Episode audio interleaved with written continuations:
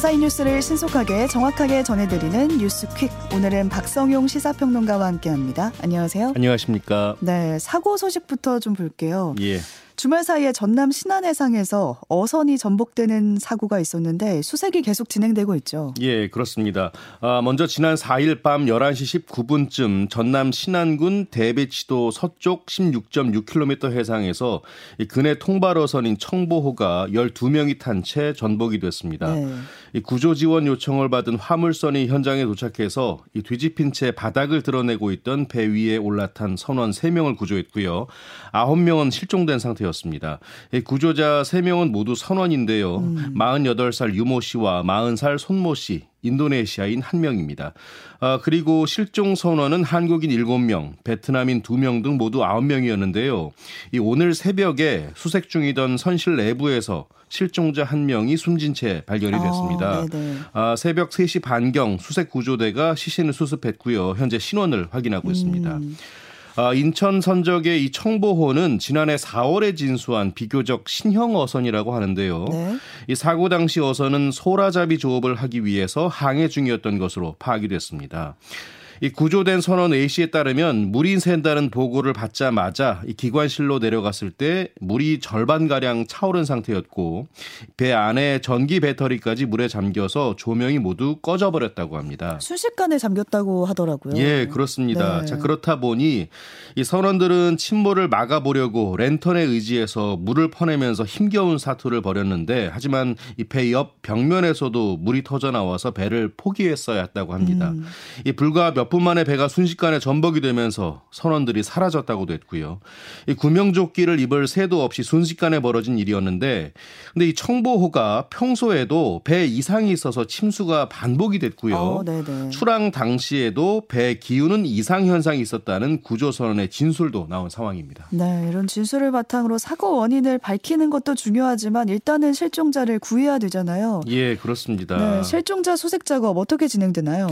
예, 지금 구조당국이 함정과 항공기 등을 동원해서 수색작업을 이어가고 있는데요. 하지만 이 조류와 시야 확보 문제 때문에 수색작업에는 어려움이 있는 것으로 음. 전해졌습니다. 일단 오늘도 날이 밝는 대로 또 시야가 확보되면 선체 주변 수생, 수중 수색작업도 재개가 될 예정인데요. 그리고 이르면 오늘 오후부터 인양작업이 또 시작될 전망이라고 합니다. 네. 앞서 청보호를 인양할 이백 톤 크레인선이 어제 저녁 사고 해역에 도착한 상황입니다. 네, 관련 소식 더 들어오는 대로 전해드리겠습니다. 정치권 소식 보겠습니다. 국민의힘 전당대회 유력 당권 주자죠. 안철수 의원을 향해서 대통령실이 공개적으로 불쾌하다 이런 입장을 냈습니다. 예, 그렇습니다. 이진복 대통령실 정무수석이 어제 국민의힘 정진석 비상대책위원장과 면담을 하고 나서 기자들과 만났는데요. 음. 안윤, 그러니까 안철수 윤석열 연대라는 표현 누가 썼나? 그건 정말 잘못된 표현이라면서 대통령과 후보가 어떻게 동격이라고 얘기하는 건가라고 이렇게 반문을 했습니다. 네. 안 후보가 경쟁자인 김기현 후보의 김장, 그러니까 김기현 장제원 연대에 맞서 자신과 윤 대통령의 안윤 연대를 표방한 것을 두고 한 말인데요. 이 수석은 지금 벌어지는 일들은 이 대통령실의 선거 개입이라고 한 안 후보의 에스엔에스 발언에 대해서도 먼저 끌어들였지 않나. 그런 거 하지 말라는 얘기다 이렇게 반박을 하고 나섰습니다. 네, 또 여기에 대해서 안철수 의원의 좀 입장이 나왔습니까? 어, 일단 아무런 반응을 내놓지 않으면서 신중한 모습 보이고 있는데요. 음. 어제 오후에 서울의 한 당원대회 행사에 참석했는데 대통령실의 입장과 관련한 질문에 아무 답변도 하질 않았습니다. 네. 다만 앞서 안철수 의원은 에스엔에스에 올린 글에서요. 지금 벌어지고 있는 일들은 대통령실의 선거 개입이라는 이 정당 민주주의의 근본을 훼손하는 중차대한 사안이라고 밝혔고요. 그러면서 특정 후보에게 윤심이 있다 없다라는 기사가 나오지 않도록 이 국민의힘 지도부와 선관위가 강력한 조치를 취해달라고 요구하기도 했습니다. 어, 이런 가운데 국민의힘 당권 주자인 김기현 후보가 이 당대표 경선 불출마를 선언한 나경원 전 의원을 이틀 만에 다시 찾았다고 하는데요. 네. 김 후보는 가족 여행을 떠난 나 전 의원을 강릉까지 가서 만났고 오. 윤석열 정부의 성공을 위해서 함께하자는 뜻을 전달한 것으로 전해졌습니다. 네. 또 오늘부터 주목해봐야 되는 게 국회에서 대정부 질문이 진행되거든요. 예. 어떤 현안들이 다뤄질까요? 네, 자 말씀하신 대로 이월 임시국회 개막 나흘 만에 여야가 대정부 질문을 합니다. 오늘은 정치, 외교, 통일, 안보 분야, 또 내일은 경제, 모레 팔 일은 교육, 사회, 문화 분야 순으로 진행할 예정인데요. 음. 이 현안별로 야당의 공세가 이어질 것으로 보입니다. 네. 어, 첫날 오늘 정치, 외교, 통일, 안보 분야 대정부 질문에서는 이 민주당이 윤석열 대통령 순방 과정에서 나온 아랍에미리트의 적은 이란이라는 발언 등을 문제 삼으면서 집중 질의할 것으로 보이고요. 네. 또 최근 북한 무인기 침범 같은 안보 문제도 도마에 오를 것으로 보입니다. 경제 분야에서는 어떤 게 다뤄질까요? 네, 최근에 난방비 폭탄, 음. 또 전기요금 인상 등에 대한 질책이 이루어질 것으로 보이고요. 네. 그리고 모레 마지막 날 진행되는 교육, 사회, 문화 분야에서는 이 장관의 그러니까 이상민 행정안전부 장관의 거취와 김건희 여사 특검 등에 대한 질의가 이어질 전망입니다. 음. 아, 관련해서 이상민 장관의 탄핵소추안 발의 여부가 중요한 이슈로 떠오르고 있는데요. 민주당은 의원들의 의견을 취합해서 어, 오늘 최고위와 의원총회를 거쳐서 이 탄핵 여부를 최종 결정할 것으로 알려졌습니다. 네, 오늘 이루어지는 대정부 질문 주의 깊게 살펴봐야겠고요. 어제는 이태원 참사 발생 백 일이 되는 날이었습니다. 예. 국회의장과 여야 대표가 모두 참석해서 국회 차원의 추모제가 진행됐죠. 예. 먼저 김진표 국회의장이 추모사를 통해서요, 이 어처구니 없는 참사가 다시 일어나지 않게 제도적 문제 해결에 힘을 모으겠다면서 국회가 충분한 역할을 하겠다고 음. 약속을 했습니다. 네. 아, 그리고 국민의힘은 참사 원인 규명과 대책 마련 의지를 밝혔는데요. 이 정진석 비상대책위원장은 이 끊임없이 이어지는 사회적 참사 고리를 단절해야 한다. 그것이 지금 우리에게 주어진 시대적 과제라고 생각한다. 이렇게 말했습니다. 아, 반면 야 삼 당 대표들은 일제히 정부 여당을 비판하면서 진상규명과 책임자 처벌, 재발방지책 수립 의지를 밝혔는데요. 네. 이재명 더불어민주당 대표는 희생자 옆에 없던 국가는 지금도 유족 곁에 존재하지 않는다면서 이 자리에 대통령께서 직접 오셔서 희생자를 추모하고 유족을 위로했으면 어땠을까 생각해 본다고도 말했습니다. 또 이정미 정의당 대표는 이 대형 참사 피해자 관점에서 무엇이 중요하고 절실한지 따져서 대책을 체계화해야 한다면서 이 재난안전특별위원회 설치를 해서 이 후속 입법을 추진하겠다고도 밝혔고요. 용혜인 기본소득당 대표는 국가의 무책임과 무능, 무너지는 공동체의 신뢰가 반복되는 일을 끊을 책무가 있다라고 말했습니다. 네, 어제 추모제에서 나온 발언들 쭉 정리해 주셨는데 이런 가운데 이태원 참사 유족들과 시민단체가 경찰과 서울시를 향해서 분향소 운영에 협조해달라 이렇게 요청하기도 했는데요. 예. 서울시가 오늘 분향소를 철거하겠다 이렇게 통보하면서 나온 얘기예요. 예, 그렇습니다. 자, 먼저 십이 구 이태원 참사 유가족 협의회와 시민대책회의가 성명을 냈는데요. 음. 서울시와 경찰이 더 이상 유가족들과 시민들의 추모를 가로막지 말고 분향소 운영에 적극적으로 협조하라고 밝혔습니다. 네. 앞서 이들은 전날 사 일이죠. 이태원 참사 발생 백 일을 앞두고 이 서울시청 앞 광장, 서울광장에 분향소를 설치했는데요.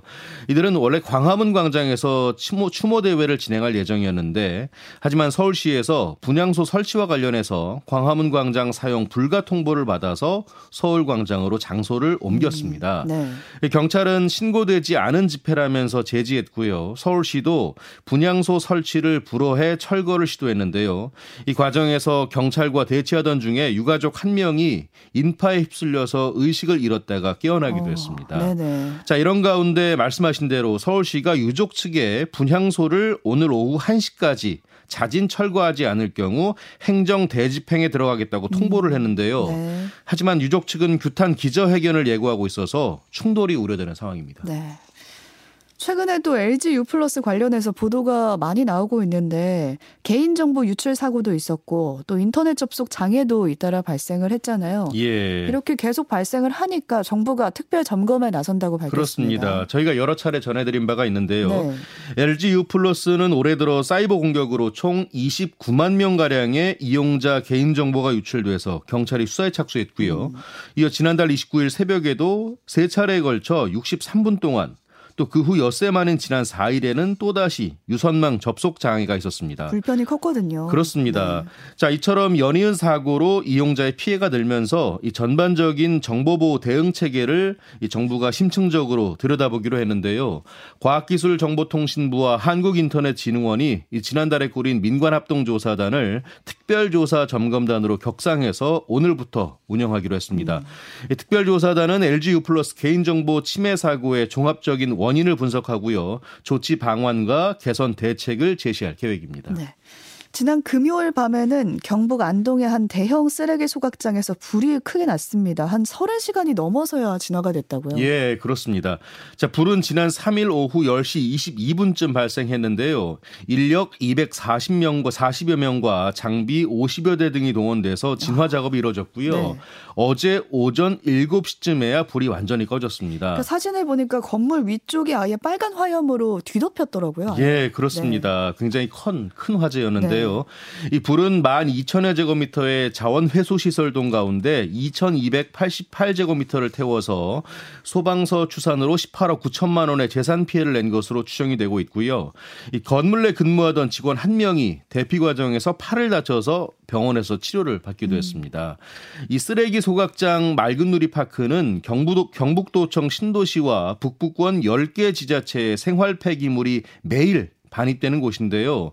화재 당시에도 칠천 톤가량의 아. 폐기물이 쌓여 있었던 것으로 전해졌습니다. 이게 계속 탔던 거네요. 예, 그렇습니다. 네. 아, 경찰과 소방당국은 국립과학수사연구원의 정밀감식을 통해서 정확한 화인과 피해 규모를 조사하고 있습니다. 네.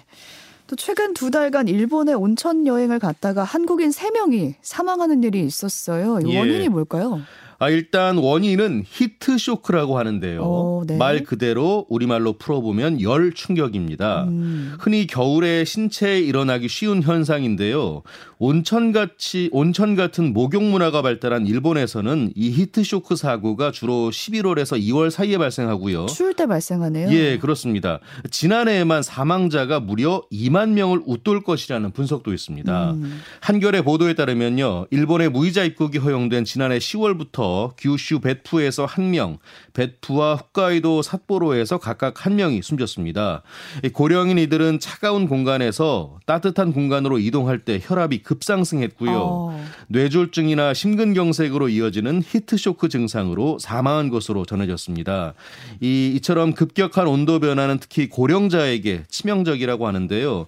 이 겨울철에 온천여행 계획하시는 분들 또 여행사, 관광객들의 주의가 요구됩니다. 네, 그러네요. 급격한 온도 변화 없도록 주의하셔야겠습니다. 택배가로 판매한 육회를 먹고 탈이 났다 이런 주장이 온라인상에서 지금 잇따르고 있는데 이거 어떤 소식일까요? 예, 온라인 커뮤니티에는요. 최근에 인터넷 쇼핑몰에서 주문한 육회를 먹은 뒤에 설사나 구토, 복통 등에 시달렸다는 게시글과 음. 댓글이 잇따라 올라오고 있습니다. 네. 누리꾼들은 육회를 먹은 다음 날부터 온 가족이 사흘간 설사에 시달렸다. 이 설사와 오한이 심해서 응급실에 다녀왔다. 이런 비슷한 피해를 호소했습니다. 해당 상품은 온라인 커뮤니티에서 이 특가 상품을 소개하는 핫딜 게시판에 소개가 돼서 여러 인터넷 쇼핑몰을 통해 판매된 것으로 어. 확인이 됐는데요. 네. 이 소스와 고기 이백 그램으로, 이백 그램으로 구성돼서 정상가 만 천오백 원, 할인가 만 팔백십 원에 팔렸습니다. 음. 이커머스 업체 A사 플랫폼에서 이천오백여 건이 판매가 됐고요. 지금까지 칠십오 명이 식중독 피해를 신고한 상황입니다. A사는 신고가 잇따르자 판매를 종료했고요. 육회를 만든 B사는 피해자가 속출한 만큼 오늘 제품의 성분 검사를 의뢰할 예정인데요. 음. 이 식약처도 조사에 착수할 방침이라고 합니다. 네. 서울의 한 편의점에서 아르바이트 직원이 출근 첫날에 현금과 물품을 훔쳐서 달아나버리는 그런 일이 있었습니다. 예, 이 사십 대 남성 A씨는요. 지난 일 일 자신이 일하는 서울 송파구의 한 편의점에서 현금과 충전식 선불카드 또 과자 등 이백만 원어치를 훔쳐 달아난 혐의를 받고 있습니다. 음. 이날은 A씨가 편의점 야간 근무 아르바이트 출근 첫날이었던 것으로 알려졌는데요. 네, 첫날부터 이런 거예요? 예, 그렇습니다. A씨는 편의점 주인이 자리를 비운 지 이 분여 만에 현금과 물건 등을 챙겨서 근무복을 벗어둔 채 현장을 빠져나갔다고 합니다. A씨의 범행은 편의점 씨씨티비에 고스란히 남아 있었고요. 편의점 주인은 곧장 경찰에 A씨를 고소했습니다. 경찰은 신원과 주거지를 파악해서 A씨를 특정했고요. 조만간 A씨를 불러 조사한다는 계획입니다. 네, 요즘에 또 무인 매장으로 운영되는 곳도 많잖아요. 그렇죠. 이런 무인 매장에서 현금이나 물건을 훔친 절도범도 붙잡혔는데 대법원이 일단 절도죄만 적용을 하고 주거침입죄까지는 적용하지 않았다. 이 소식 전해져오고 있는데 짧게 좀 볼까요? 네, A씨는 이천이십일 년 시월에 여러 차례 서울 내 무인 매장에 들어가서요. 이 결제기한에 있던 현금 을 훔치거나 미수에 그친 혐의로 재판에 넘겨졌습니다. 하지만 대법원은 이 무인 매장에 들어간 경우 절도죄는 인정할 수 있지만 음. 주거침입죄는 무죄로 봐야 한다라고 판결을 하고요. 이 사건을 서울 북부지법에 돌려보냈는데요. 사람들의 출입이 상시 허용된 무인 매장에 들어간 것을 주거침입으로 볼 수는 없다는 판단입니다. 네, 오늘 여기까지 살펴보겠습니다. 박성용 평론가와 함께했습니다. 고맙습니다. 고맙습니다.